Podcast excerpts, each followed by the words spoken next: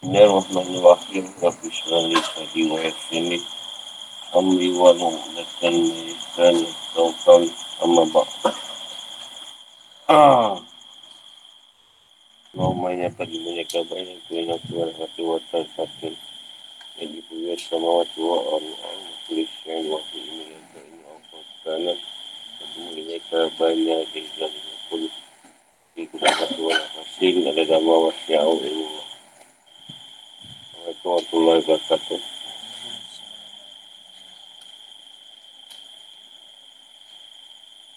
Dia kalau ikut orang beri salam dulu.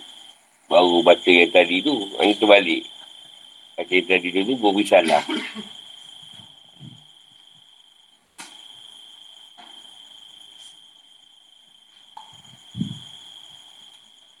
Ini kita masuk tafsir punya surah Yusuf.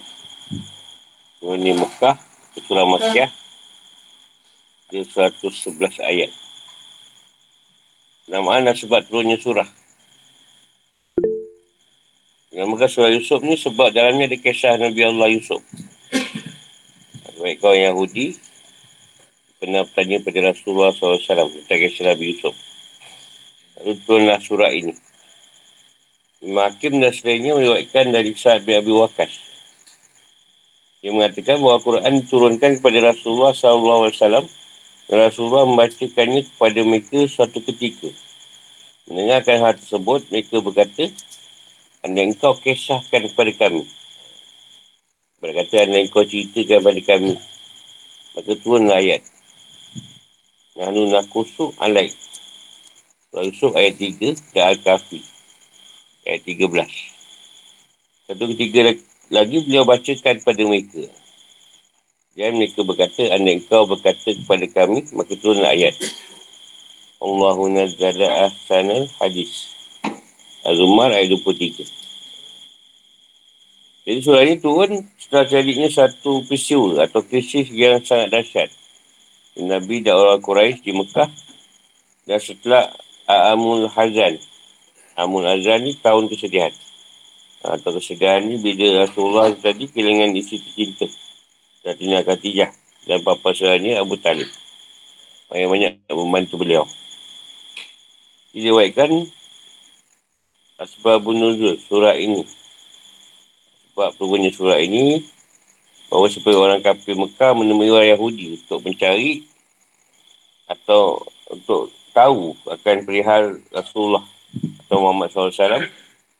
Dia orang Yahudi berkata kepada mereka, tanyakan kepada dia mengapa keluarga Yaakob berpindah dari Syam ke Mesir. Nabi Yaakob duduk dekat, dekat Syam atau Syria. Lepas pindah ke Mesir. Dan dia suruh tanyakan tentang kisah Nabi Yusuf. Maka turunlah surah ini.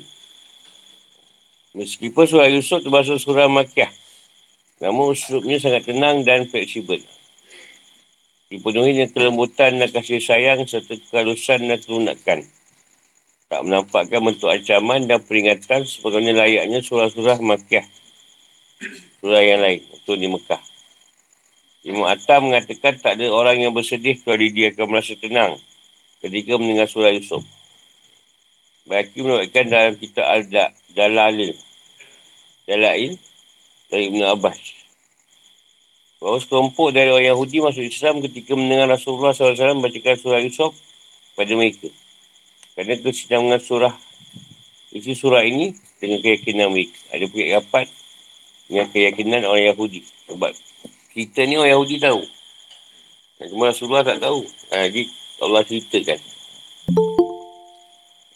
Sebab dia orang nak tahu. Apa cerita Nabi Yusuf. Dengan surah dengan surah sebelumnya. Jadi surah ini turunkan setelah surah Hud. Kedua mempunyai kesamaan satu sama lain. Itu berisi kisah-kisah para Nabi. Dan pendapat wayu atas Rasulullah SAW. Jadi kisah Nabi banyak sekali diulang-ulang dalam surah Al-Quran. dengan uslub yang berbeza-beza dan tujuan yang bermacam-macam. Antaranya sebagai nasihat dan renungan. Berbeza dengan kisah Nabi Yusuf kan tak pernah diceritakan. Tapi dalam surah ini. Dan surah lain tak jumpa cerita Nabi Yusuf ni. Surah Yusuf ni lah yang ada cerita dia. Dia diceritakan tentang Nabi Yusuf dan berapa bab yang tersusun rapi. Jika merangkumi semua perjalanannya agar menjadi tanda kemujizatan Al-Quran. Baik kisah satu secara keseluruhan ataupun satu pasal, satu cerita je. Pasal ni bukan cari pasal lah. Kita kau sebut pasal kan, cari pasal je. Atau cari masalah. Ha, dia bukan masalah, dia bab. Atau part. Sehingga part dia. Baik kisah tu secara umum ataupun terperinci atau khusus dan jelas. Jadi para ulama mengatakan bahawa Allah SWT menyebutkan kisah para Nabi dalam Al-Quran dan mengulang-ulangnya dalam satu makna dan tujuan yang berbeza-beza. Juga dengan lapas yang bertingkat-tingkat dari segi balawah. Ya Allah juga sebut kisah Yusuf, nama Allah tidak mengulang. Kalau kita sekali baca Yusuf, dia tak ulang lagi. Tidak ada seorang pun yang mampu menangis kisah-kisah Quran yang baik. Yang disebut secara berulang-ulang maupun yang tidak berulang-ulang. Dan keseluruhannya adalah mukjizat bagi orang yang berfikir. Yang berfikir dapatlah mukjizat. Kisah dia ni tadi. Isi dan kandungan surah. Nah, surah ni semua cerita pasal Nabi Yusuf. Nah, bagian yang menggetarkan, terkadang buat gembira dan terkadang buat sedih. Dimulakan dengan menerangkan kedudukan Nabi Yusuf di mata ayahnya Yaakob. Dan rapatnya hubungan keduanya anak beranak ni tadi. Hubungan dengan saudara dia seperti kesepakatan atau persekongkualan saudara dia untuk menyebabkannya ke dalam sumur menjualnya kepada kepala atau ketua kat mana Mesir. Kemudian makanan saudara-saudaranya kepada yang pertama kali. Yusuf telah menjadi menteri kewangan dan diberi pula makanan pada mereka tanpa membeli Larangannya kepada saudaranya untuk membeli makanan darinya pada waktu yang kedua kali. Jika mereka tak datang dengan saudara mereka, Benjamin.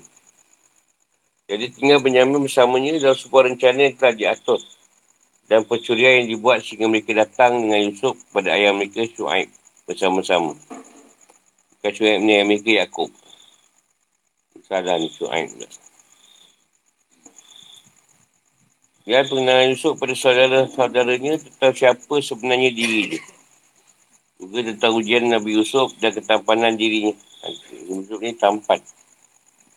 Kisah Yusuf bersama perempuan Al-Aziz. Dan terbebasnya fitnah. Dakwah Nabi Yusuf pada agamanya di dalam penjara. Keluarnya dari penjara dan tak boleh mimpi raja. Jadi penguasa, menteri kewangan dan perdagangan dan ketua hakim pandangan Yaakob ketika datang seorang yang bawa baju Yusuf dan pandangan dan pertemuan Yusuf sama orang tuanya dan saudara-saudaranya. Nah, banyak orang dah tahu lah pasal Nabi Yusuf ni. Dan dijelaskan pelajaran yang dapat diambil dari kisah tersebut tentang penetapan Nabi Muhammad SAW dan ayat-ayat tasliah. Ini hiburan baginya. Datang tentang datangnya kabar gembira setelah kesulitan dan penghormatan setelah kesendirian. Dan persenian lah. Tak ada isteri dia. Yang Khadijah dah wafat. Jadi dipin, Kesra dipindahkan Yusuf dari penjara menuju istana dan Yusuf itu hormat di Mesir. Serta sabarnya dan tegurnya dalam menghadapi kesulitan yang mendatangkan jalan keluar dan pertolongan baginya. Terangkan pula peringatan bagi orang musyrik bahawa Allah akan menurunkan azab pada mereka sebagaimana terjadi pada orang-orang sebelum mereka. Nasihat dan pelajaran juga akhlak yang dapat kita ambil dari kisah Nabi Yusuf. Antaranya adalah yang terpenting tentang pertolongan Allah bagi rasul-rasulnya setelah datang keputus asaan. Terlintas tentang kisah atau sejarah Nabi Yusuf. Nasab Nabi Yusuf namanya adalah Yusuf bin Yaakob atau Israelullah. Ha, dipanggil Yaakob ni dipanggil Israel bin Isa bin Ibrahim. Anak kepada Yaakob ni anak kepada Nabi Isa. Nabi Isa tu anak kepada Nabi Ibrahim. Ia merupakan salah satu dari 12 putera Nabi Yaakob yang semuanya dilahirkan di Fidan Aram.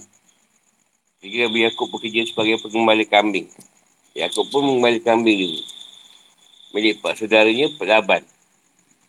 Dengan imalan akan dinikahkan dengan dua anak perempuannya. Kali penjamin yang dilahirkan di negeri kanan dan perjalanan menuju tempat itu. Muhammad dan Imam Bukhari diriwayatkan dari Ibnu Umar Nabi SAW bersabda tentang Yusuf.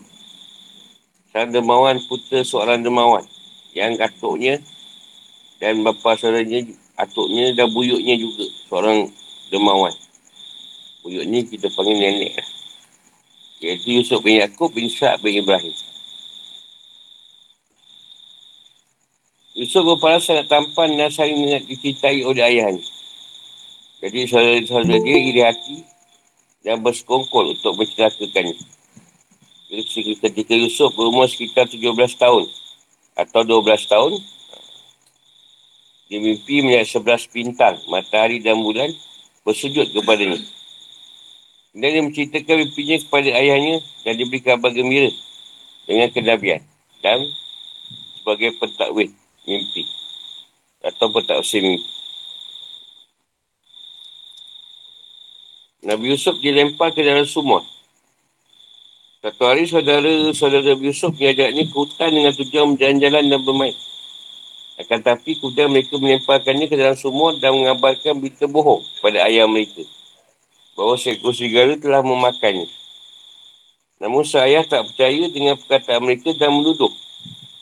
Bahawa mereka telah mereka-reka cerita ke- atau kejadian ini.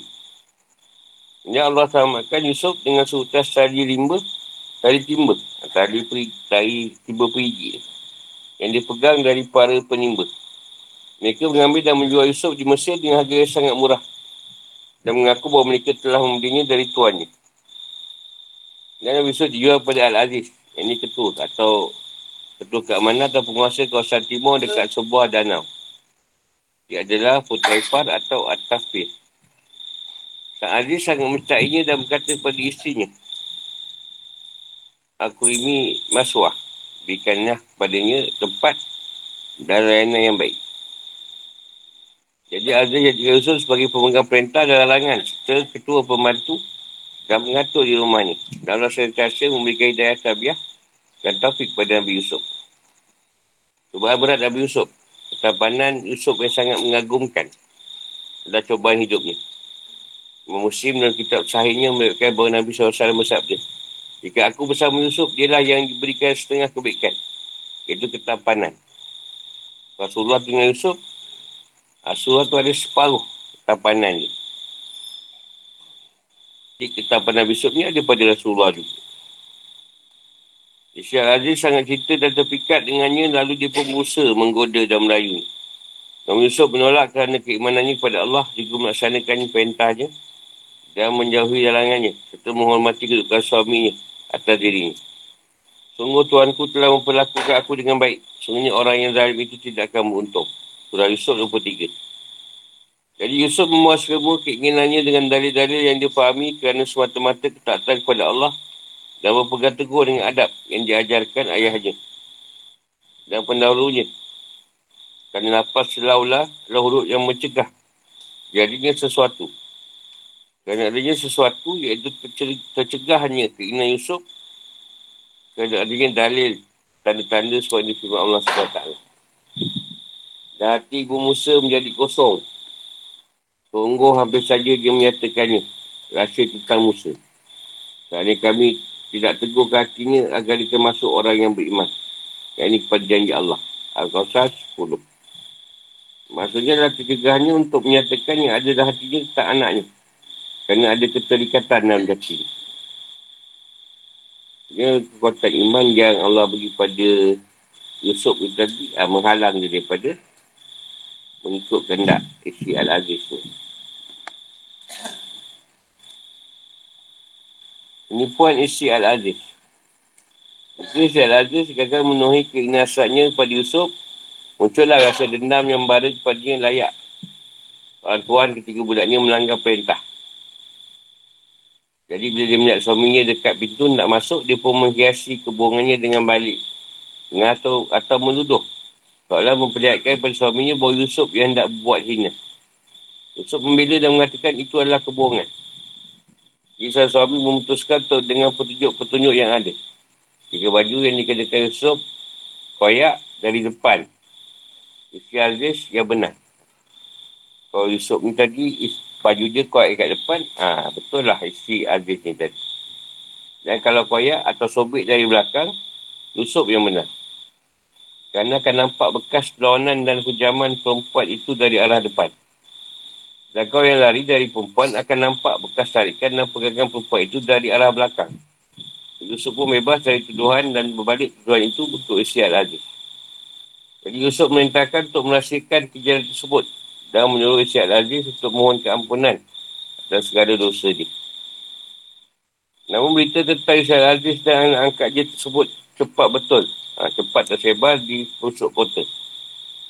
Ha, tentang isi al-Aziz ni nak berbuat tak elok dengan Yusuf dan tersebar. Isa Aziz mengundang dan menyiapkan untuk perempuan itu makanan yang harus dipotong dengan pisau. Mereka pun telah siap dengan pisau-pisau ni. Isa itu Isa Aziz menyuruh Yusuf untuk keluar menemui mereka. Masa ketika mereka silau dan terpesona akan ketampanannya dan tanpa sedar memotong tangan mereka sendiri. Saya berkata, Masa pun Allah, ini bukanlah manusia. Ini benar-benar malaikat yang mulia. Nampak Yusuf dia kata Yusuf ni malaikat tu. Nah, tampan sangat. Dan mereka pun memaklumi si Al-Aziz. Dan dia mengancam Yusuf akan dipenjarakan jika tidak memenuhi keinginannya. Dan tersebarlah itu tersebut ke semua orang. Akhirnya Aziz memutuskan untuk merumuskan atau masukkan Yusuf dalam penjara untuk mencari nama baik isteri. Jadi kalau kau ingat aku ni nak sangat Yusuf, Aku panggil kau orang semua. Kau tengok usuk macam mana. Jadi semua pun mengakui lah. Mereka pun tergoda juga minyak Yusuf tadi.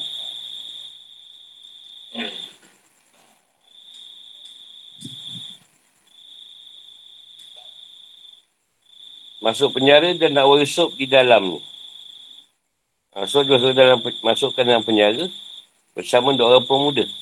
Satu dari mereka adalah ketua buat roti kerajaan dan yang satu lagi pengurus minuman untuk raja. Satu malam, pengurus minuman raja bermimpi memasak anggur ke dalam gelas sang raja dan pembuat roti bermimpi bawa roti di atas kepalanya dan burung memakannya dari atas kepalanya. Dan mereka minta Yusuf untuk mentakwil mimpi-mimpinya. Dan Yusuf menampakkan kemampuan takwil mimpinya kepada mereka tetapi Yusuf mengawalinya dengan berdakwah untuk mentauhidkan Allah. Saya berkata kepada kedua temannya, manakah yang baik? Tuhan-Tuhan yang bermacam-macam itu ataukah Allah yang Maha Esa dan Maha Perkasa? Kepada pembuat minuman Raja Yusuf, kepada pembuat minuman Raja Yusuf mengatakan bahawa sebenarnya dia akan menyajikan minuman arak kepada tuannya. Jadi pembuat roti, Yusuf menyatakan bahawa dia akan disalib dan buru-buru memakannya dari atas kepala. Yusuf pun memikirkan, memikirkan jalan keluar dan berkata kepada orang yang diketahuinya akan selamat antara mereka berdua. Terangkanlah keadaanku kepada tuanmu. Maka syaitan menjadikan dia lupa untuk menerangkan keadaan Yusuf kepada tuannya. Kerana itu Yusuf tetap dalam penjara berapa tahun lama. Yusuf terangkan keadaan itu tapi yang nak terangkan itu lupa. Syaitan bagi dia lupa. Hati Yusuf lama pula dalam penjara. Mimpi raja. Raja mimpi melihat tujuh ekor sapi betina yang gemuk dimakan oleh tujuh ekor sapi betina yang kurus. Dan tujuh tangkai gandum yang hijau dan bagus pada satu batang dimakan tujuh tangkai yang kering. Raja pun memanggil para dukun untuk menanyakan kepada mereka tentang makna mimpi dia. Dan mereka menjawab, itu adalah mimpi yang kosong dan kami tak mampu mengupas atau menakwil. Kisah itu pembuat minuman raja teringat kepada Yusuf. Ha, Yusuf dalam penjara lagi. Dan diceritakan kisahnya pada raja, raja pun setuju. Menghantar pembuat minuman itu ke dalam penjara untuk datang kepada Yusuf. Dan tanyakan tafsir atau takwil yang benar tentang mimpi raja tersebut. Kemudian pembuat minuman itu datang kepada Yusuf dan menanyakan tentang mimpi raja jadi dia kembali kepada raja dengan jawapan dari Yusuf. Yang raja berkata, bawa Yusuf kepada ku. Namun Yusuf menolak keluar dari penjara sampai benar-benar jelas kebersihannya perkara sebenarnya tentang dirinya dengan perempuan-perempuan ketika itu. Hanya Raja mengundang perempuan itu dan bertanya pada bertanya tentang Yusuf. Dan mereka menjawab, Masya Allah, kami tidak mengetahui keburukan pada dirinya. Yang isi Al-Aziz atau Zulaikha. Zulaikha. Juga berikrar tentang kesuciannya dan berkata, Sekadar kebenaran itu, akulah yang menggoda dan melayunya. Dan sungguhnya, dia termasuk orang yang benar. Yusuf berkata yang demikian itu agar dia Al-Aziz mengetahui bahawa aku benar-benar tidak mengkhianatinya ketika tidak ada di rumah. Dan bahawa Allah tidak niat beredai tipu daya orang-orang yang berkhianat.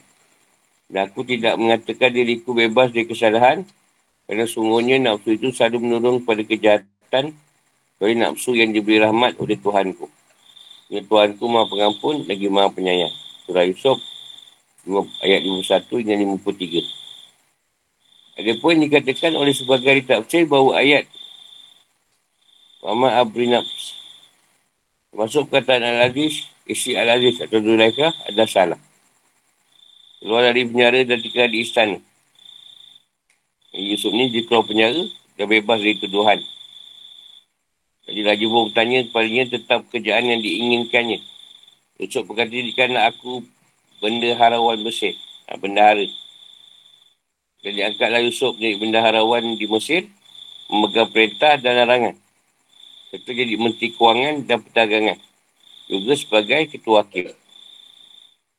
Ketika Yusuf berumur 30 tahun, Raja menyerahkan cincinnya kepadanya. Hari ni macam orang kanan Raja lah. Lepas tu kewangan duit pun dia jaga. Hakim pun dia yang jadi ketua. Sampai Raja pun serah cincin kat dia. Sebab dulu kalau Raja serah cincin tu, dia percayalah pada orang tu. Makanan dia. Saudara Yusuf meminta makanan kepadanya. Musim subuh sama tujuh tahun berlalu, kemudian datang setelahnya musim kemarau sama tujuh tahun pula. Yusuf mulai menjual kepada penduduk Mesir apa saja yang disimpan ketika musim subuh di tempat penyimpanan gandum. Dia datang kepadanya penduduk Palestin dan bersama mereka dan saudaranya. Dan diutus oleh ayahnya Yaakob dengan bawa unta dan kedai untuk ditukar dengan makanan di Mesir. Jadi ketika mereka sampai, Yusuf kenal saudaranya.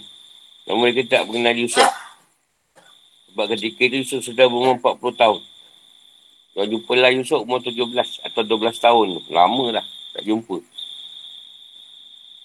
Yusuf minta mereka untuk bawa saudaranya Benjamin dari ayahnya.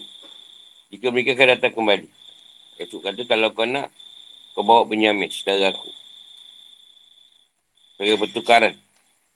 Kalau mereka datang, datang jumpa Yusuf balik. Yusuf pun, Yusuf pun memberikan dia makanan tanpa bayar dengan apa pun dan tanpa sepengetahuan mereka. Untuk kembalikan wang mereka dan diletakkan dalam barang. Ha, itu dilakukan agar mereka datang kembali kepadanya kerana mereka tidak menerima sesuatu yang bukan hak mereka. Kerana jika di Palestin, kemarau semakin panjang. Yaakob menjadikan anaknya Benyamin bersama saudaranya berjalan menuju Mesir. Sampai kat Mesir, Yusuf sambut dengan baik dan menerima mereka dengan sebuah acara makan siang bersama. Akan tetapi Yusuf tidak makan bersama mereka. Kerana sesuai yang ada Mesir baru makan bersama orang Ibrani adalah najis. Dan mereka mengabarkan kepada salah seorang peraih Yusuf bahawa mereka akan kembalikan sekantung perak untuk membayar makanan yang sebelumnya dan sekantung perak lagi untuk beli makanan. Kesihatan Nabi Yusuf agar saudaranya Benyamin tetap bersama. Jadi bila Yusuf perintahkan pelayannya menyiapkan makanan untuk saudaranya, dia memerintahkan untuk menentangkan perak. Di setiap kantong kerana kuda saudaranya masing-masing satu perak. Dan memerintahkan menaruh tempat minum raja dalam kantong saudaranya berjamin. Dan mereka pun tidak berjalan pulang. Jadi mereka dipanggil dengan tuduhan mencuri tempat minum raja. Dan bagi yang mencuri dirinya akan beri tebusan dalam peraturan raja. Jadi dia punya kantong yang dibawa tu dia periksa. Ada jumpa peminum raja tu. Kecawan lah. Cawan ke gelas tu tak tahu dah. Dalam kantung penyamin atau kocik penyamin.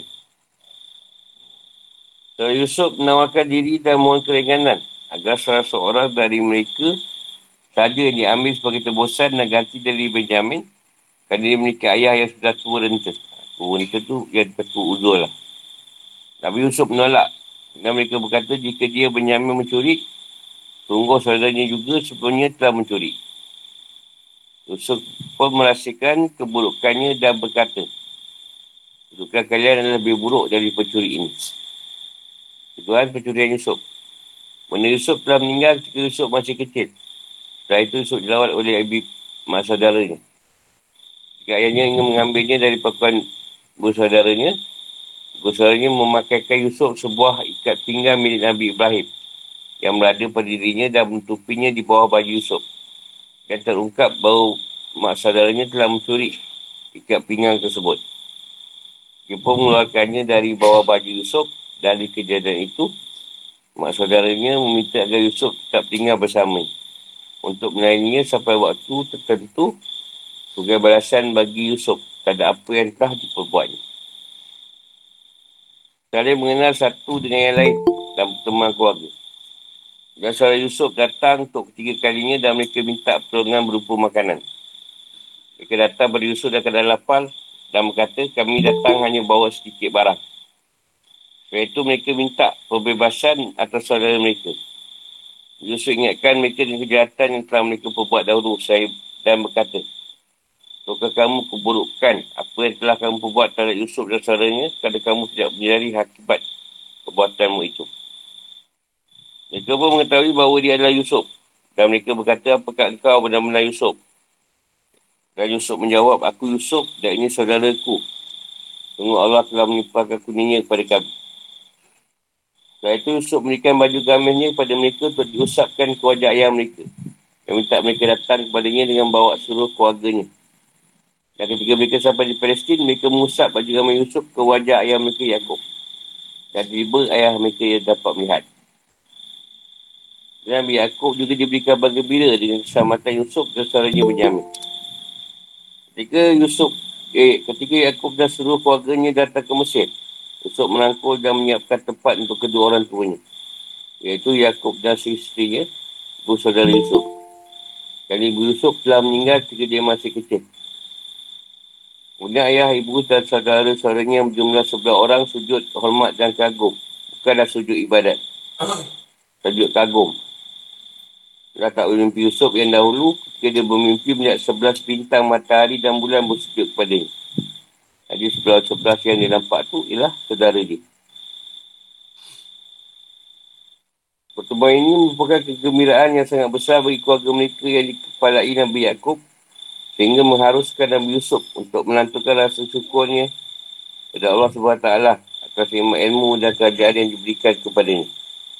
Yusuf pun berdoa dan mohon kepada Allah agar dibimbing di dunia dan di akhirat agar ketika ajal berjemputnya di dalam keadaan muslim yang taat kepada Allah dan bukan dalam keadaan maksiat juga Allah menempatkannya bersama golongan orang yang soleh daripada ayah, di ayahnya dan atuk-atuknya yang semuanya para Nabi.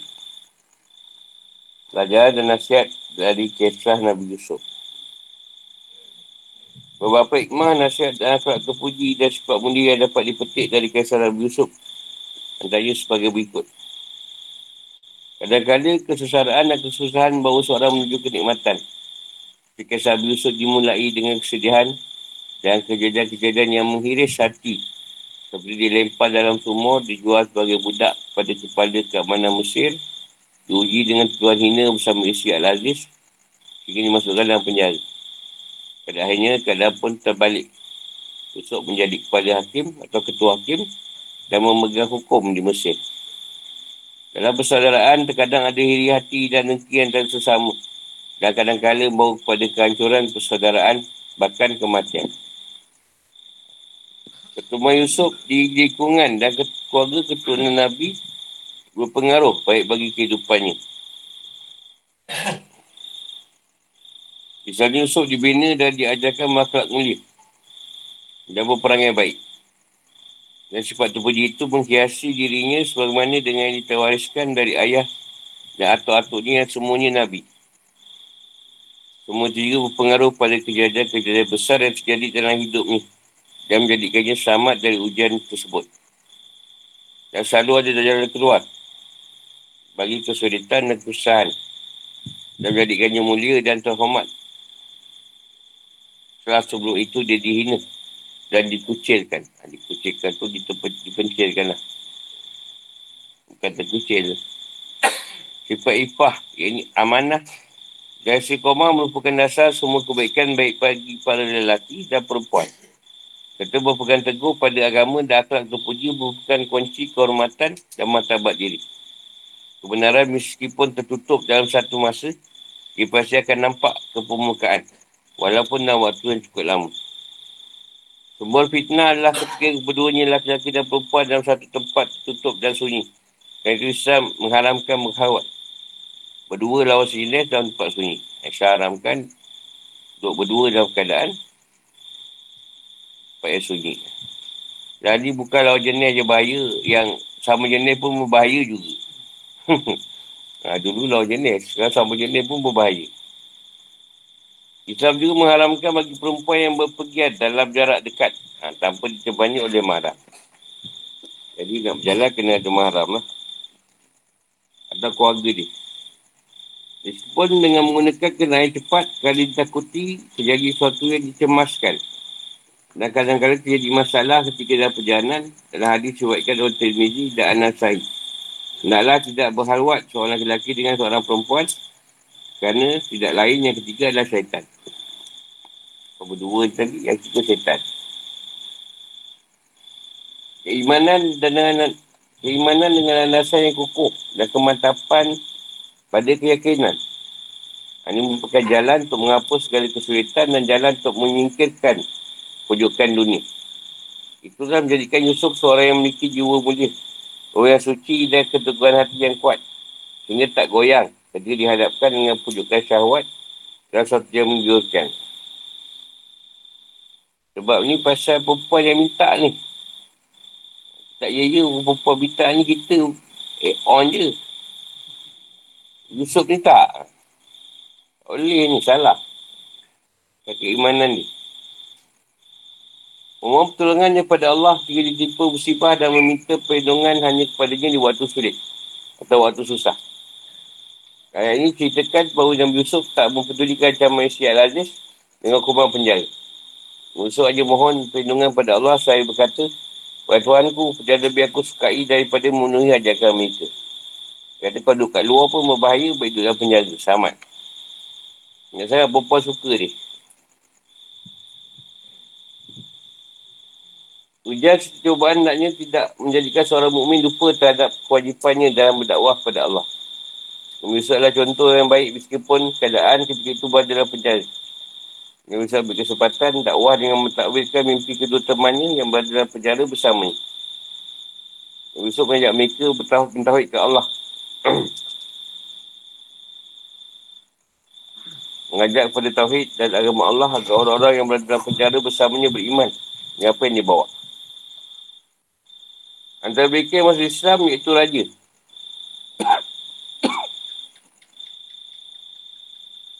Pembuat minuman Raja yang ditahui mimpi dia Yusuf. Hanya orang yang awal masuk masuk Islam lah dengan Yusuf. Dulu agama Tauhid dia panggil. Agama Tauhid ni siapa yang sembah Allah tu, ha, Islam lah. Kerana kecerdasan dalam menghadapi setiap kejadian dan ia dikenal memiliki sifat mulia tidak membuatkan Yusuf segera ingin keluar dari penjara sampai benar-benar jelas kebersihannya dan segala tuduhan. Jelas kesuciannya dan mulia jiwa Juga sampai benar-benar bersih. Bodinya tidak berbuat jahat yang mengakibatkannya masuk dalam penjara. Jadi keutamaan sifat sabar ni ada pada Nabi Yusuf. Ha, dia menguasai keadaan sifat sabar yang sangat tinggi. Itu yang macam-macam ujian yang ditimpa dan sesaan dia boleh hadapi. Kalau ada letak sabar yang kuat kat dia. Sabar ni adalah kunci kebahagiaan. Setengah dari keimanan dan jalan menuju kemenangan. Semua perkara mesti berkendak dengan sabar. Jadi Allah SWT telah menolong Nabi Yusuf. Sebenarnya telah menolong Rasul-Rasul setelah datang keputusasaan bagi mereka. Jadi Allah menobatkan kemenangan bagi Nabi Yusuf dengan dia beri maaf pada saudara-saudaranya. Juga dengan kemuliaannya dalam memaafkan yang bukan contoh yang baik. Sehingga dia berkata, pada hari ini tak ada cecaan terhadap kamu. Mudah-mudahan Allah mengampuni kamu. Dan Salam Yusuf juga telah mengungkapkan kesuciannya dari segala fitnah. Itu juga kesucian segala dari darahnya yang dibuat-buat. Dan banyak sekali bukti dan kesaksian atas kebenaran dan kesucian Yusuf. Mana disebutkan oleh Ar-Razi. Kesaksian dari Tuhan semesta alam. Allah SWT telah bersaksi bahawa Yusuf bersih dari segala dosa. Dan Allah berfirman, Kaza dika linas rifa'anhu su wa fasya innahu min ibadinal muhlasin. Demikianlah kami palingkan darinya keburukan dan kekejian sungguh ke Yusuf termasuk hamba kami yang terpilih. Jadi Allah bersaksi dalam ayat ini tentang kesucian Yusuf empat kali. Empat kali Allah sebut. Inasrif wal fasyah innahu min ibadina al-mukhlasin. Sebut dalam keadaan ada empat kali. Kesaksian setan tak ada kesuciannya Allah berfirman Iblis menjawab Demi kemuliaanmu pasti aku akan menyesatkan mereka semuanya. Kecuali hamba-hambamu yang terpilih antara mereka Itu apa yang setan dan Iblis jawab. Aku akan sesatkan semua orang kata dia. Kecuali hamba yang terpilih. Terpilih ni yang Allah pilih tu sama Sebab Allah sendiri percaya orang yang dipilih tu Siapa yang Allah tak, tak pelihara tu yang masalah. Sat 82 dan 83. Dan ayat ini juga setan menegaskan bahawa dirinya tak mungkin mampu menggoda orang yang muklasin. Muklasin terpilih. Dan Nabi Yusuf termasuk seorang yang muklas terpilih. Ini pada ayat sebelumnya.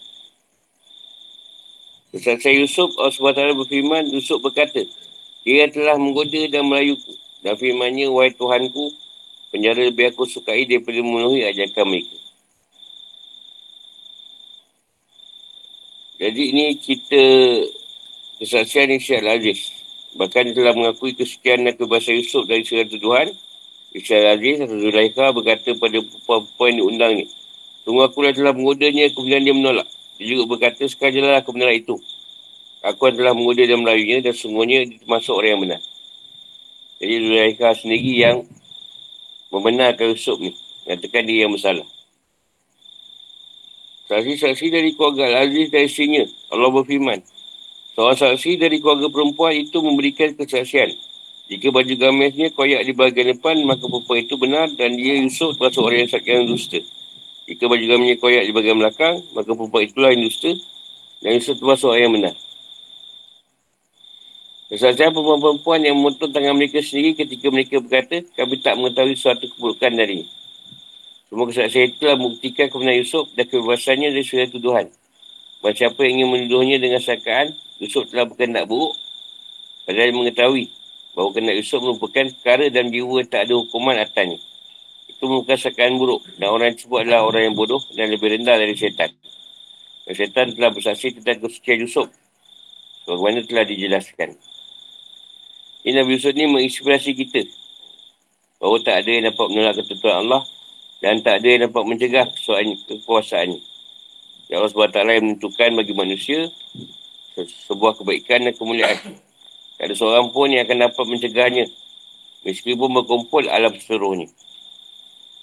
Kisah Nabi Yusuf juga beri pengertian kepada kita bahawa sifat iri, iri hati dan dengki merupakan sebab kesusahan dan kerugian.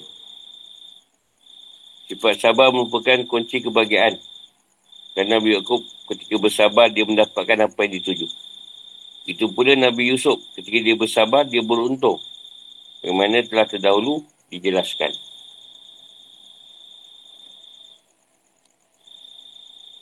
Indahnya bahasa Arab Al-Quran dan kedudukan kisah-kisahnya. Surah Yusuf ayat 1 dan 3.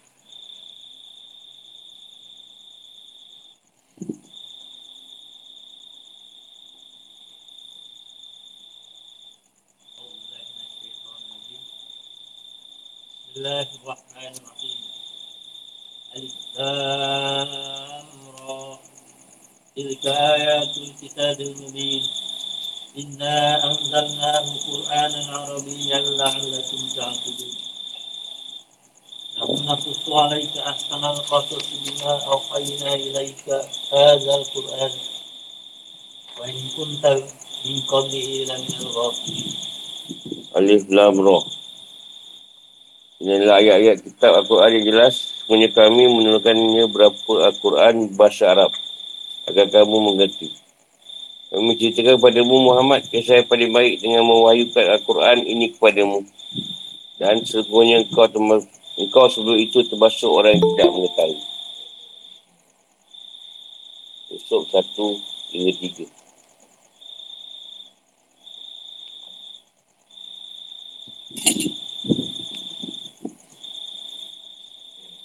Lam Pemulaan surah dengan huruf Mukata. Mengisyarat kemujizatan Al-Quran. Arti huruf-huruf objek bahasa Arab dan sebesarnya yang merupakan sunnah huruf dalam bahasa Arab. Itu pula ayat kita Al-Quran juga disusun dengan huruf tersebut yang bukan mujizat. Seperti telah kami jelaskan pada awal surah Al-Baqarah, Al-Imran dan surah lain yang telah terdahulu. Jadi kalau dikupaskan hanya Allah yang mahu mengetahui. Yang mulakan tu dengan huruf Arab. Ha. Kalau dulu ada lam ni. Ini ada lam roh. Tilka. Tilka ni isyarat kepada ayat-ayat dalam surah. Nak menunjukkan surah ni tadi.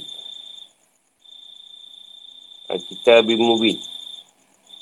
Surah ni diturunkan. Atau ayat yang diturunkan padamu di dalam surah ini. Ayat surah yang jelas perkara ni. Dalam melemahkan orang Arab dan celaan atau mereka. Atau ialah maknanya tujuan kerana turun dengan bahasa Arab. Nak beri penjelasan siapa saja yang mentadaburi bahawa Al-Quran diturunkan dari Allah SWT. Dan bukan dari manusia. Al-Mubin maksudnya yang menjelaskan. Atau yang merancang, merinci, memperincikan segala apa yang diinginkan. Mubin ni nyata pun boleh. Menyatakan. Quran dan Arabiah. Rupa Al-Quran yang disuruhnya bahasa Arab. Berkata Al-Quran, ayat ini dinamakan Al-Quran kerana Al-Quran adalah sebuah nama yang menunjukkan jenis yang boleh digunakan untuk menyebut keseluruhan dan sebagainya. Dan lakum tak kilun. Agar kamu mengerti. Kalimat ini adalah ilat diturunkan dengan sifat tersebut. Jadi kami turunkan secara keseluruhan dan dari bacaan dengan bahasa kamu supaya kamu dapat memahami dan mengerti makna-makna. Al-Qasas. Sebagai masdar dengan makna. Atau mengkisahkan. Kisah. Juga nak begitu kisah atau kabar-kabar dan kejadian-kejadian. Qasasul Haid berarti mengisahkan dengan jalan yang benar. Disampaikan cerita ni kisah yang benar. Asanul Qasas. Kisah yang paling baik kerana Quran mengisahkan dengan gaya bahasa yang sangat indah. Atau sepaling-paling baik kisah. Dalamnya juga menakumi banyak kajipan, hikmah, tanda dan pelajaran. Lima Auhayna. Yang mereka Al-Quran padamu maksudnya surah. Dan minal ghafili. Maksudnya tidak mengetahui dari kisah ini dan bodoh dari Al-Quran tersebut. Tak sedikit pun bagimu ilmu tentangnya dan kamu tak mengetahuinya. Walau hanya sedikit. Semua orang tahu pasal Al-Quran. Walaupun dia orang kapir. Semua ikut tak ikut, faham tak faham. Terima tak terima.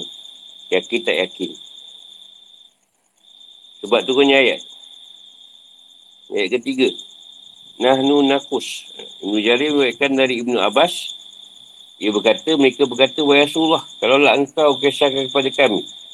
Ha, kalau kau ceritakanlah Rasulullah pada kami. Ha, kemudian turun ayat. Nahnu nakusu alaika asana qasas. Turun ayat tersebut. Saya dah penjelasan. Bukan pembukaan surah ini sama dengan pembukaan surah Yunus. Apabila surah ini, Yusuf, surah Yusuf ni, Al-Quran disifatkan dengan Al-Mubin. Sedangkan pada surah Yunus, disifatkan dia dengan Al-Hakim. Surah Yunus dikatakan Al-Hakim, bijaksana. Ha, yang Yusuf ni Al-Mubin, menyatakan atau menurunkan. Sebab surah Yusuf ceritakan kejadian-kejadian yang besar yang dilalui oleh Nabi yang mulia dan penyabar. Jadi sangat tepatlah kau disifatkan surah ini dengan Al-Mubin. Dengan surah Yunus kandungannya tentang menetapkan dasar-dasar agama dan tauhid. Iaitu mengesahkan Allah SWT. Pendapan wahyu dan hari kebangkitan serta hari pembalasan. Jadi itu adalah surah itu dengan sifat Al-Hakim, surah Yunus. Mana ayat ini turunkan padamu dan surah ini adalah ayat surah yang nyata dalam menemahkan atau mengalahkan orang-orang Arab. Inilah tafsir Azam Syari. Uh, macam Ustaz Sema cerita ni, banyak tarikat ni sebenarnya. Cuba kan kita yang top empat je. Alamat syari ni, dia ni mutazilah. Tarikat dia mutazilah. Bahaya pendapat bahawa yang Zahir telah masuk kata Alkitab dalam Quran dan kata Al-Mubin ada kali sebagai penjelas tentang Al-Quran itu sendiri. Yang Zahir adalah yang menemahkan orang Arab dan celahatan mereka. Juga sebagai menjelaskan tentang halal dan haram. Had dan hukum dan segala yang diperlukan dalam masalah agama atau sebagai penjelasan tentang petunjuk dan keberkatan. Dalam apa keadaan pun, kata Alkitab adalah jisim, jins yang boleh disebut, disebabkan kepada sebagian dan keseluruhan. Meskipun kita berkata yang dimasukkan adalah surah ini atau Al-Quran sepenuhnya, kerana yang dimasukkan adalah pendapat sifat Al-Quran dan sifatnya tak berbeza antara surah-surah seluruhnya. Dan seluruh Segera kerana seluruhnya bersifat jelas, terang dan jauh dari hal yang sama. Jadi ayat ini menjelaskan dan mentafsirkan perkara-perkara yang sama, menerangkan hukum-hukum syariat dan beri petunjuk pada kebaikan dunia akhirat. Ini menyatakan benda yang terang, bukan benda yang sama. Orang yang sama tu dia diterang kat Quran ni. Imam Kutubi dan Ibn Qasir berkata, ayat kitab, ayat kitab itu Quran yang jelas terang menerangkan hal yang sama dan mentafsirkan serta menjelaskannya. Masuk kita Al-Mubin, kita yang jelas. Jelas dan nyata. Al-Quran Al-Mubin. Al-Quran jelas dan nyata yang menerangkan halal haram, had dan hukum. Dan beri petunjuk serta kebaikan. Inna anzalna Sebenarnya kami menurunkan Al-Quran kepada Muhammad SAW dari bangsa Arab dan dengan bahasa Arab yang menjadi bahasa paling pasir. Yang menjadi bahasa yang paling pasir dan jelas.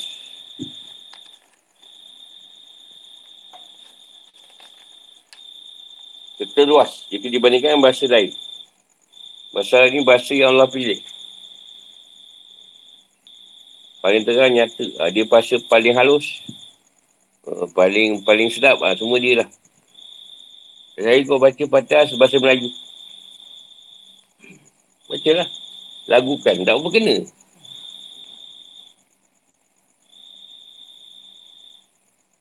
Cuba buat. Dia dah gurau lah kan.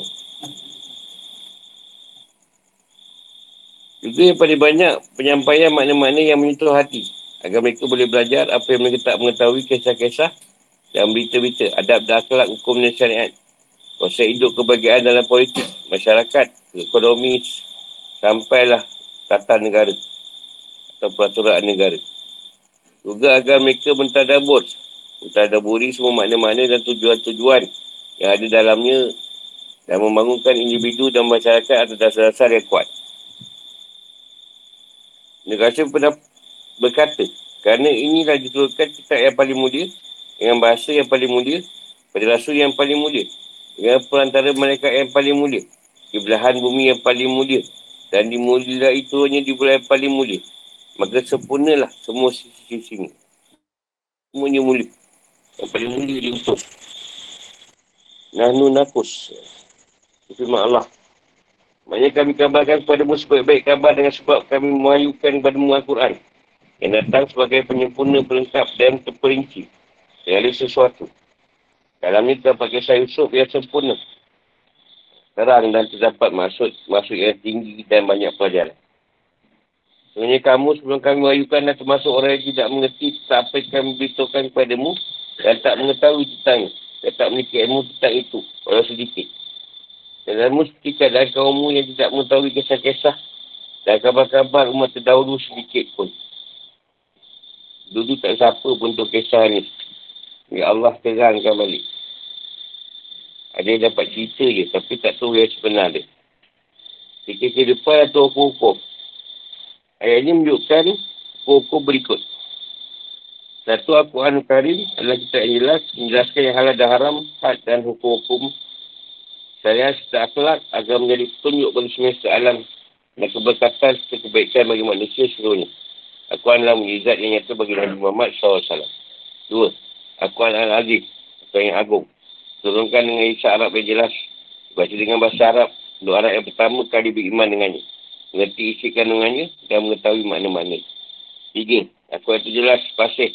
Yang terkandung dalamnya kisah yang paling baik, kabar berita yang akurat paling indah asal dan secara umum amat terdahulu. Maksud dari firman Allah, asal dan kosas. Itu mengisahkan tentang sebaik-baik metod dan seindah-indah usuk atau ungkapan. Ini maksudkan dengan kata alasan baik adalah baik dalam penjelasan dan dengan lapar-lapar yang sangat pasti. Empat. Kisah Yusuf adalah sebab baik kisah. Sebab nama surat ini dengan asan kosas. Kisah yang paling baik. Kerana di antara paling banyak kisah Al-Quran, banyak tekanan dalamnya pelajaran dan hikmah. Juga surat ini mencakupi tauhid, fiqah, kisah perjalanan, takwil, dipti, politik, pergaulan, kuasa hidup, manfaat-manfaat manfaat yang baik dan berguna untuk dunia dan akhirat. Menyebutkan kisah Nabi-Nabi dan para solihin, malaikat dan syaitan, jin dan manusia. Tentang ternak dan burung, kisah raja dan penguasa, pedagang, ulama dan orang bodoh, laki-laki dan perempuan serta penipuan dan pujuk rayu. Inilah kisah yang menyerangkumi agama dunia, kehidupan masyarakat, ekonomi, politik, adab, sepenuh dengan ibrah atau pelajaran dan nasihat. Seperti bersabar dari ujian dan kisaan. Juga memberi maaf jika mampu.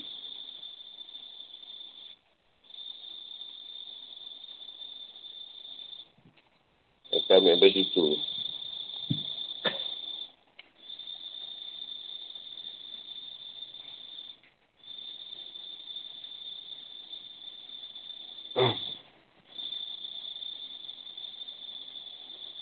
Dia berkaitan mimpi tu. Susah sebenarnya.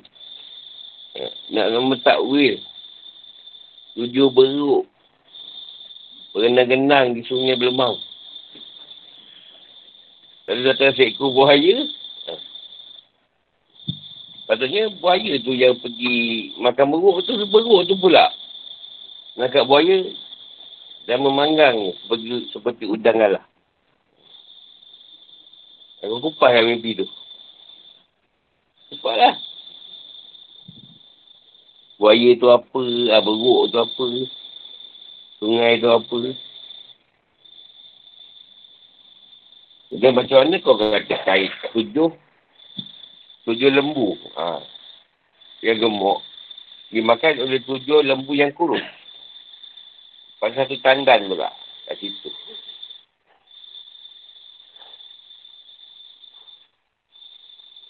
Mana nak dikaitkan dengan kemarau ataupun hujan tu tadi? Kan susah. Waktu lembu.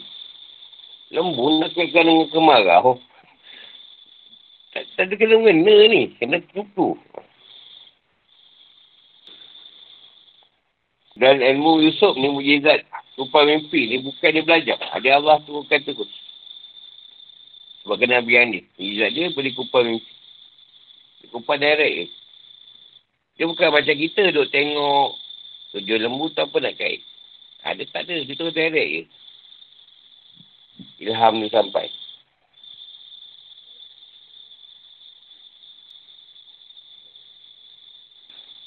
Yang kedua apa? Tandan. Yang kedua tu tandan. Yang pertama tu lembu. Lembu betina kan. Yang kedua apa? Tangan gandum ha? Itu kemarau. Kalau kata itu kemarau. Yang lembu tadi kita. Hujan eh? Banjir apa? Dia tujuh tahun kemarau. Tujuh tahun Ha? Bagilah. Ha, aman, aman. Ya ke?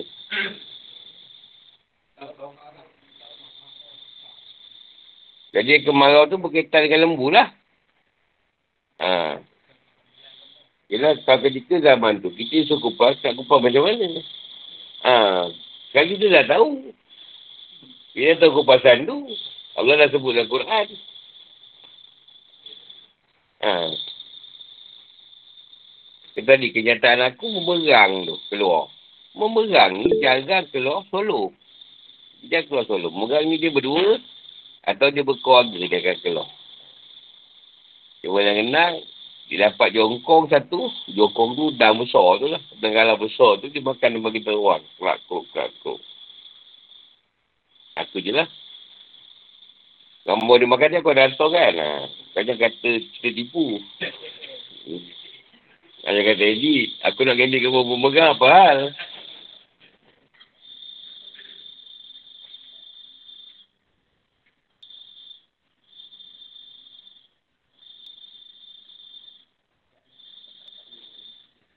Itulah kita kata, kalau benda tu tak ada bantuan daripada tajali Tuhan, dia mesti tajali. Ilmu ilmu ni mesti tajali. Ataupun daripada Loh, Nur Muhammad atau si Ahmad. Dia mesti daripada cerita Loh, direct. Laduni tu direct. Dia laduni tu. Tapi dia direct pada Yusuf. Ni Yusuf dengar je mimpi, puk turun cerita. Adakah macam kita? Kita ambil cerita tu, ambil cerita tu, kita kaitkan kan? Kita kaitkan. Ha. Ni tak dia direct je. Bila mana kita nak sangka cerita, cerita kemarau ke apa? Keamanan ni tadi, nak kaitkan. Susah nak tu.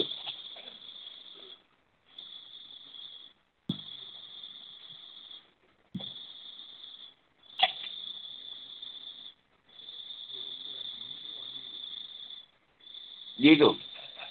Ni bila laduni, dia dalam wahyu. Dia laduni tu, dia bawa wahyu. Ilmu wahyu ni dia panggil ilmu wahyu. Jadi kalau ikut ilmu wahyu ni, ada 40 juz. 40 juz dia. 30 juz yang turun pada Rasulullah. 10 juz ni, Sayyidina dia pegang. Jadi benda-benda ni dah dikata-kata hikmah ke, ataupun macam hadis-hadis kursi ke, tu 10 juz. Jadi 40 lebih kurang. Atau ilmu wahid. Ilmu wahid tu paling tinggi. Atas ilmu lagi ni.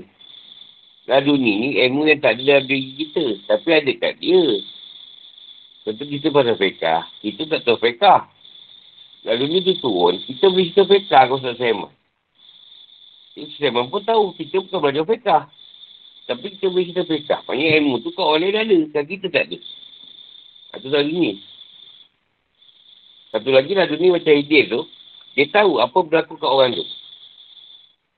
Dia, dia tahu. Ha.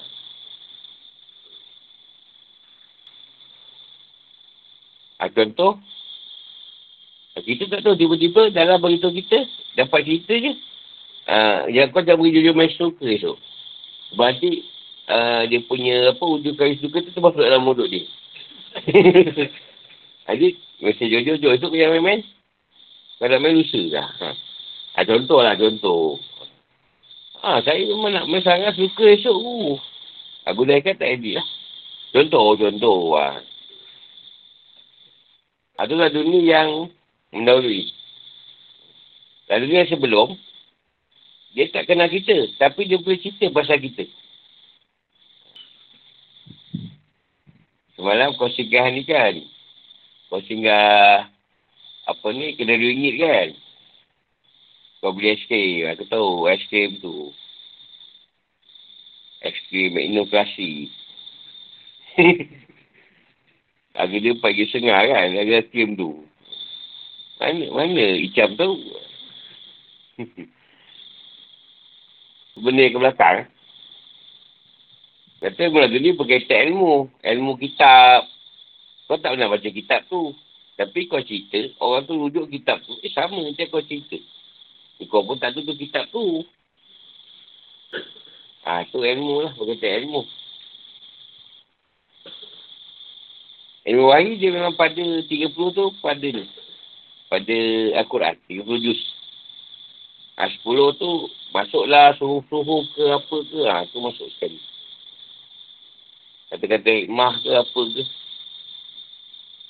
Ada kursi. 10 juz lagi. 30 juz. Jibril yang hantar. 10 juz lagi saya dia yang hantar. Yang, yang balik. Yang bawa. Jadi tak ada lah lagi tak, tak ada. Saya dah cari Google. Tak jumpa.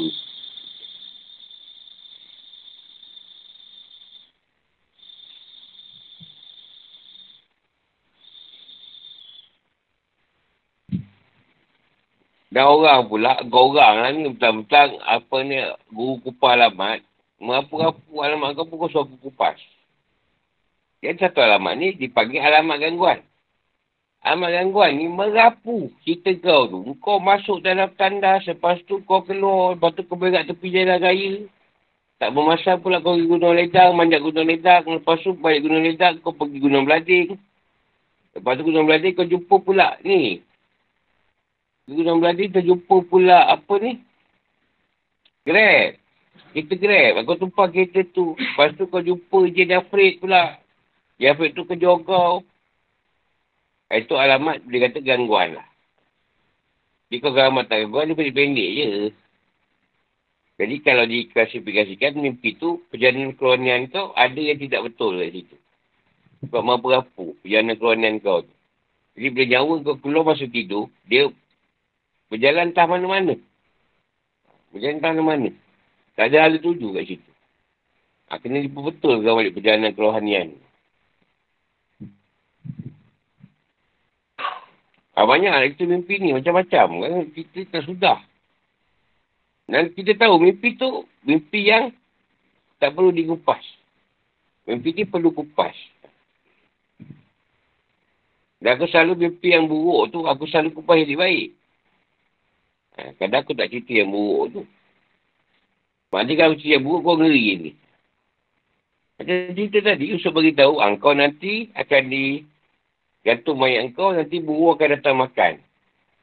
Kan? Ha, engkau dah dulu. Warna ni, warna ni. Ada lima tahun, ke enam tahun dulu. Aku mimpi aku, semalam aku mimpi aku pergi ke kaki gunung ledang. Di dalam hutan tu aku pun Satu. Aku jalan, macam terbang. Jadi aku jumpa satu bandar. Satu macam kampung kat situ. Tapi kosong keadaan tu. Jadi aku cari-cari, ni tempat apa ni? Di kaki gunung ledang. Ya, kat kawasan tu. Macam ada bandar. Ada masjid. Lepas lima tahun lah. Tahun enam tahun selepas tu, aku dialau keluar. Jadi aku dapat tanah kat sini. Di kawasan guna ledang. Lepas aku buat ni, baru tu ingat mimpi tu. Kalau nyata lah mimpi tu. Tapi bandar tu sikit hari. Ha, sikit hari. Sebab alamat air zaman ni banyak yang menang. Dia tu benda yang nyata. Kau nak cari kan tak percaya Tapi mana yang apa kamalasan ni, selalu aku selalu cerita juga benda-benda tu. Kadang saja cerita. Ha, adalah apa perkara yang cerita lah. Saya cerita, saja nak cerita. Atau nyatakan lah, betul ke tak betul. Macam tahun ni cerita haji, ha, adalah aku cerita sikit pasal haji. Apa yang akan berlaku. Nyatakan lah keadaan tu. Sebab mimpi ni bukan boleh diceritakan sebarangan. Sebab kalau salah kupas, dia boleh jadi betul mimpi tu. Kau jumpa orang yang salah kupas alamat kau, dan alamat tu jadi kupas buruk, berbahaya. Kecuali adik buruk, ha, kau dalam keadaan yang masalah. Cari orang yang boleh kupas mimpi kau tu. Kalau tak, kau masalah lah. Sebab tu kupas buruk, aku pernah cerita dengan kau orang. Cerita yang baik. Harap-harap Tuhan jadikan baik benda tu.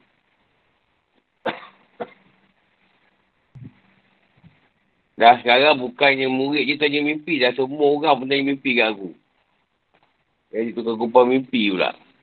Jadi saudagar mimpi lah lepas ni. Membuka kedai lah. Kupang mimpi bayar. RM200 satu mimpi. Kaya aku. Hmm. Nak buat apa? Nak buat apa? Apa kita tanya? Nak cerita Isa Yusuf ni panjang lagi surah tu. Kita, kita yang rengkas dia tadi. Nak kupas pun tak payah lah. Panjang lagi kisah dia tu. tu dia ceritakan sikit je. ha. Satu yang benar. Satu yang tak boleh pakai. Alamat tu kan dengar je. Aku reject lah. Hanya kau jangan pakai alamat ni. Satu alamat ni, Allah uji kau supaya guru kau kupas, alamat tu kau rasa best. Yang tak nak kupas. Pada tak karya dan tak kebul kat kau. Tentu alamat tu nak beritahu kau tahap kat mana. Aku tak nak beritahu. Aku takkan cerita tak kau kat mana. Aku tu alamat tu berkata nak bagi kau tahu kau tak kau dah naik. Ada aku tak nak cerita. Nanti boleh dia. Bagi alamat tu benar. Aku dah cerita benda tu. Masalah ke, Kadang-kadang alamat tu sampai kat aku. Aku aku sampai. Aku tahulah alamat tu alamat kau. So betulkan kau. Aku betulkan. Ada alamat sampai kat aku. Jangan betulkan dia. Aku tak betulkan. Biar je. Satu lagi alamat ni. Dia datang dalam suara alamat. Tapi kau tak dia tak datang kupasan ikut alamat tu. Dia tak datang kupas. Tujuh ekor lembu. Apa cerita lembu? Dia tak kupaskan lembu tu betina. Kenapa betina? Kenapa kurus? Kenapa gemuk? Ada tak kupas tu? Dia cerita lain kat situ. Cerita lain telur. Tak ada kena-mena bukan lembu. Lembu tu pun macam tak kesan. Dia sekadar nak suruh tanya aku je. Jadi bila kau ada alamat, aku pernah cerita lain. Ha, tu je. Macam dulu lah, aku alamat mimpi di alam barzah. Jadi bila alam barzah tu, Allah tunjukkan. Kalau orang kapik, tempat dia macam macam neraka lah. Tapi bukan neraka. Rumah dia pun macam rumah anjing. Dia tidur kat rumah yang macam... Rumah anjing kan kecil. Kaki dia terkeluar. Lepas tu dia menagih-nagih makanan. Ambil sisa makanan orang. Orang yang baik-baik, tempatnya tinggi, sayur ke atas tu. Kena pergi. Pergi rumah dia. Orang yang baik-baik lah. Dia ikut langit tu. Contohlah, contoh dia. Jadi, kat situ, beri tak satu kita rasa susah kat dalam bazar ni kalau kita jadi tak elok kat dunia ni. Kan? Ha, baik kita buat baiklah kat dunia ni juga lama tadi. Menyedorkan kita. Eh, jangan lu buat tak elok. Besok duduk rumah macam rumah anjing. Ada-ada lah rumah kayu, ada rumah batu, ada orang rumah macam-macam. Ikut dia punya amalan kat, kat, kat bawah ni macam mana. Ada orang tu dia makan nasi berani je. Tak ada nasi lain. Tanya nasi berani je ke? Ha, dia kata memang nasi berani je. Bahkan nasi setiap hari. Kenyang, kenyang, kenyang. Sedap pada dia. Tapi tu je lah. Ada orang, oh, lauk macam-macam lah apa. Ha, ikutlah dia orang punya ni. Kau kat dunia susah kan? Susah nak makan gigi pun tak ada. Apa. Makan sedap. Gigi tak ada pun tak sedap juga. Hmm. Lepas tu sakit kecil manis nak kena kawal makan. Makanan pun tak ada sedap. Jadi dengan sebab alamat tadi, bertambahlah keyakinan kita pada yang diceritakan. Maknanya di alam bazar tu dah menunjukkan lah. Sama ada kita syurga ataupun neraka. Itu je ni. Sekarang kau dah mimpi kena siksa api neraka pun. Bangun tu boleh boleh balik macam asal dulu juga jahat. Hmm, tak tahu lah nak cakap. Kau ni apa jenis. Bukan kau dulu lagi tu. Tak tahulah. Kekau dulu lagi. Tak apa jenis manusia ni. Member aku lah seorang. Dia sakit teruk. Tapi dia ni macam basic agama tu bagus juga. Bila dia sakit, dia kan tak ubah sangat. Dia, dia, dia buat solat aja, dia baik. Bila dia nak bagi sakit dia baik tu. Jadi bila dia buat buat-buat benda tu, dia baik tau. Dia baik. Masalahnya bila dia baik, dia jahat balik. Lepas tu tuan bagi dia sakit balik lagi teruk dia sebelum ni. Dia buat juga macam yang sebelum ni. Dia jadi baik. Baik, bila dia jadi baik, dia jadi baik balik. Dia sihat. Kali ketiga, dia buat lagi perangai. Lepas tu, dia tak sempat buat dah. Tuan matikan terus. tak, dia kisah benar tau. Aku bukan tipu. Bukan buat cerita. Ha, kali ketiga, dia tak dapat dah buat macam yang tu. Tuan ambil. Itu yang berhati-hati tu. Petunjuk datang sekali, berubahlah. Sebab kali kedua, dia akan datang. Kali ketiga, aku tak tahu. Ada petunjuk lagi ke tak. Itu masalah tu. Risaukan tujuh ketiga tak muncul. Kedua je. Ketiga tu matilah. Kan banyak mak lempit. Orang dah cakap jangan melempit. Tak lempit juga kali biasa tak. Kali kedua je. Ketiga dah awak lah. Bukan tak dicakap.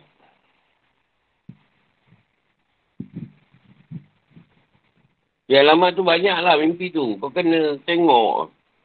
Kau tak ada tanya lah.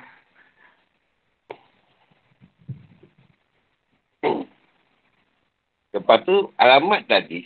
Siapa yang dapat? Alamat tadi siapa yang Yusuf Kupal tu siapa yang dapat? Ha? Alamat tu kan raja yang dapat. mimpi, mimpi tu raja dapat. Jadi, mestilah pekok berkaitan benda yang berat.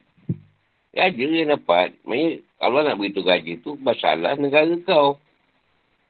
Jadi, mesti benda tu berkaitan benda yang berat. Kalau yang mimpi tu hamba saya, mungkin berkaitan dengan tuan dia je. Tuan dia bukan berkaitan dengan sekitar hamba tu lah. Macam kau dapat mimpi, sebenarnya kau buat salah. Hari ni kau dapat mimpi, kau tak payah tak payah aku kupar bang. Kau tahu kesalahan semalam tu mimpi kau tu keluar. Tak ada. Lagi pun tanya, aku basah. Kau buat salah semalam. Hari ni mimpi tu keluar. Kau tak payah tanya aku dah. Kau dah tahu tu cerita tuan teku kau. Kan aku tahu lagi bahaya.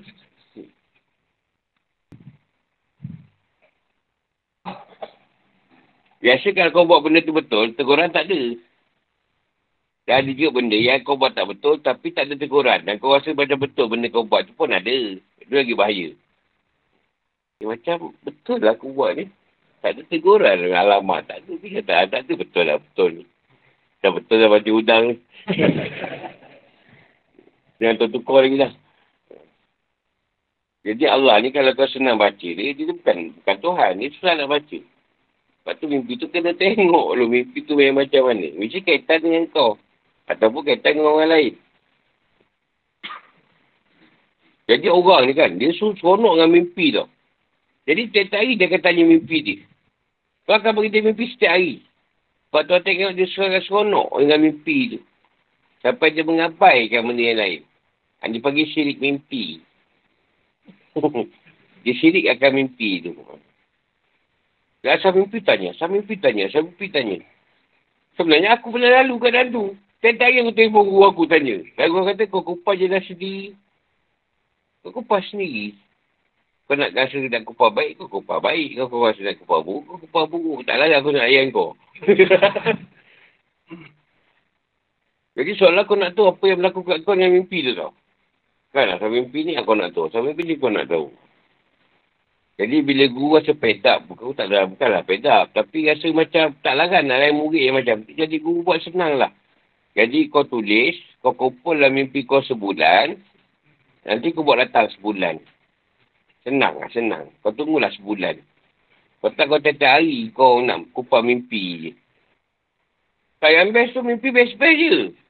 Mimpi sedap. Padahal aku tengok, tengok wataknya tak lah. Bagus sangat pun. Jadi macam mana kata mimpi bagus, orangnya tak bagus lagi. Tak permainan kat situ. Soalan mimpi tu Allah hantar supaya kau rasa kau bagus. Naik tahap. Dia tak hari naik tahap. Ada orang hebat. Hebat. Oh, di mana dia cik aku nak berujah. Dia cerita lah apa kedapatan dia lah apa lah. Macam hebat lah dia. Tak kau tanya bang. Aku tanya kau satu je kata. Kau kenal Tuhan macam mana lah? Tak jawab soalan aku tu. Kau kenal Allah macam mana? Tak jawab. Macam mana kau menceritakan satu perkara? Kadang-kadang kau tak mengenal Tuhan. Kau sebut Tuhan ni, Tuhan ni, Allah ni pengasih penyayang. Ada video bawa tu kan? Saya biasa buat tu. Kau sebut Allah macam ni, macam ni. Tapi kau tak kenal Allah macam mana? Aku cerita Jojo ni, ni, ni. Jojo bagus. Kenal ke Jojo? Ini saya pun tak kenal. Orang yang cerita dengan saya. Macam mana kau boleh cerita pasal dia, kau tak kenal. Kau cerita lah pasal busangking. Kau tak pernah makan pun busangking tu. Kau cerita bukan main lagi. Stop. Sedap bro. Harga RM30 sekilo. Aku makan RM300 hari tu. Kau tak makan pun. Tipu je. Dia merasa yang mengetahui. Tak merasa dia tak tahu. Orang yang mengenal tu yang dikenal. Kalau kau tak mengenal, macam mana kau nak dikenal? Kau suka nak kenal orang tu. Orang tu suka tak nak kenal kau?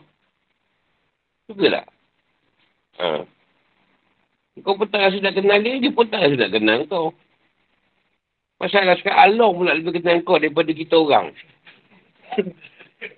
Along tu alamat kau, Along tu nombor, nombor kad ATM kau, Along tu nombor akaun kau. Aku pun tak tahu. Nama Along lah. Dia Along lain, Along lain kan. Kita pun tak tahu gaji tu masa bila. Along tahu. Gaji dia masa bila tu. Ha. Dia tarik aku tunggu kau kat ATM eh.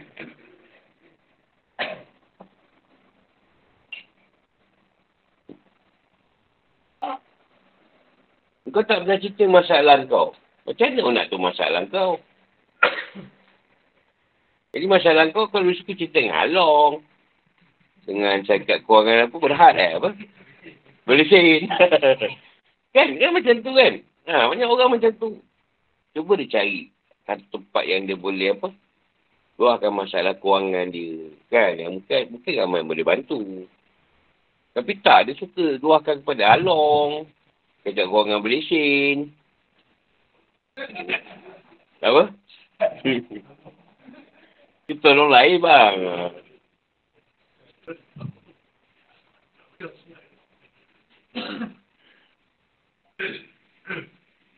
Ayam baru lagi teruk dia cari.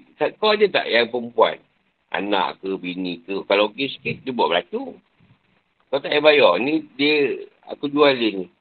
Esok dia dah habis, duit kau dah habis, aku pulang je balik. Lagi sekarang lagi macam tu. Lagi dahsyat. Kau ada anak, dia ambil anak kau. Tapi kau nak buat macam mana? Kau ada hutang dengan dia. Kau tak ada bunuh ke apa ke kan?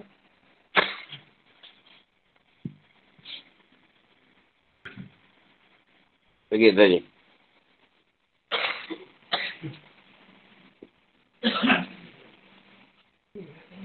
ha.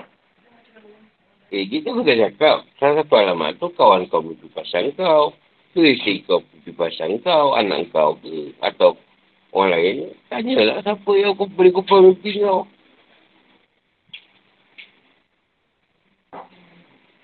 Ha, mengganggu. Ha? Jadi, mengandung ni, dia banyaklah besi. Maknanya bila kita ni pula, bila asal dapat mimpi mengandung tu, nak mengandung aja lah. Ataupun saka. Mengandung saka kan. Ada orang kata, ah, kalau bayi menyusu, saka. Saka dah menyusu. Kalau mengandung, maknanya mungkin saka tu dah keluar. Baru duduk dalam perut dia. Mungkin lah. Atau kita kupasan lain, mengandung tu tadi, ada perkara yang tersembunyi pada diri dia yang oleh tak tahu. Ada yang, yang tersembunyi adalah kelebihan ke, apa ke, yang kau tak tahu nak keluarkan benda tu. Ha, itu je lah. Atau mungkin dia ada sakit yang kau tak boleh nak keluarkan. Mengandung ni banyak. Mengandung sakit ke, mengandung ni apa ke. Ha, banyak lah kandungan apa. Itu je lah. Aku je. Kadang aku tak nak kupas yang betul kan. Ah, tak lama lagi nak mengandung tu. Tapi dia tengok kau ni macam kena kupasan lain. Tu ada TV tak? TV tu ada tak masa tu?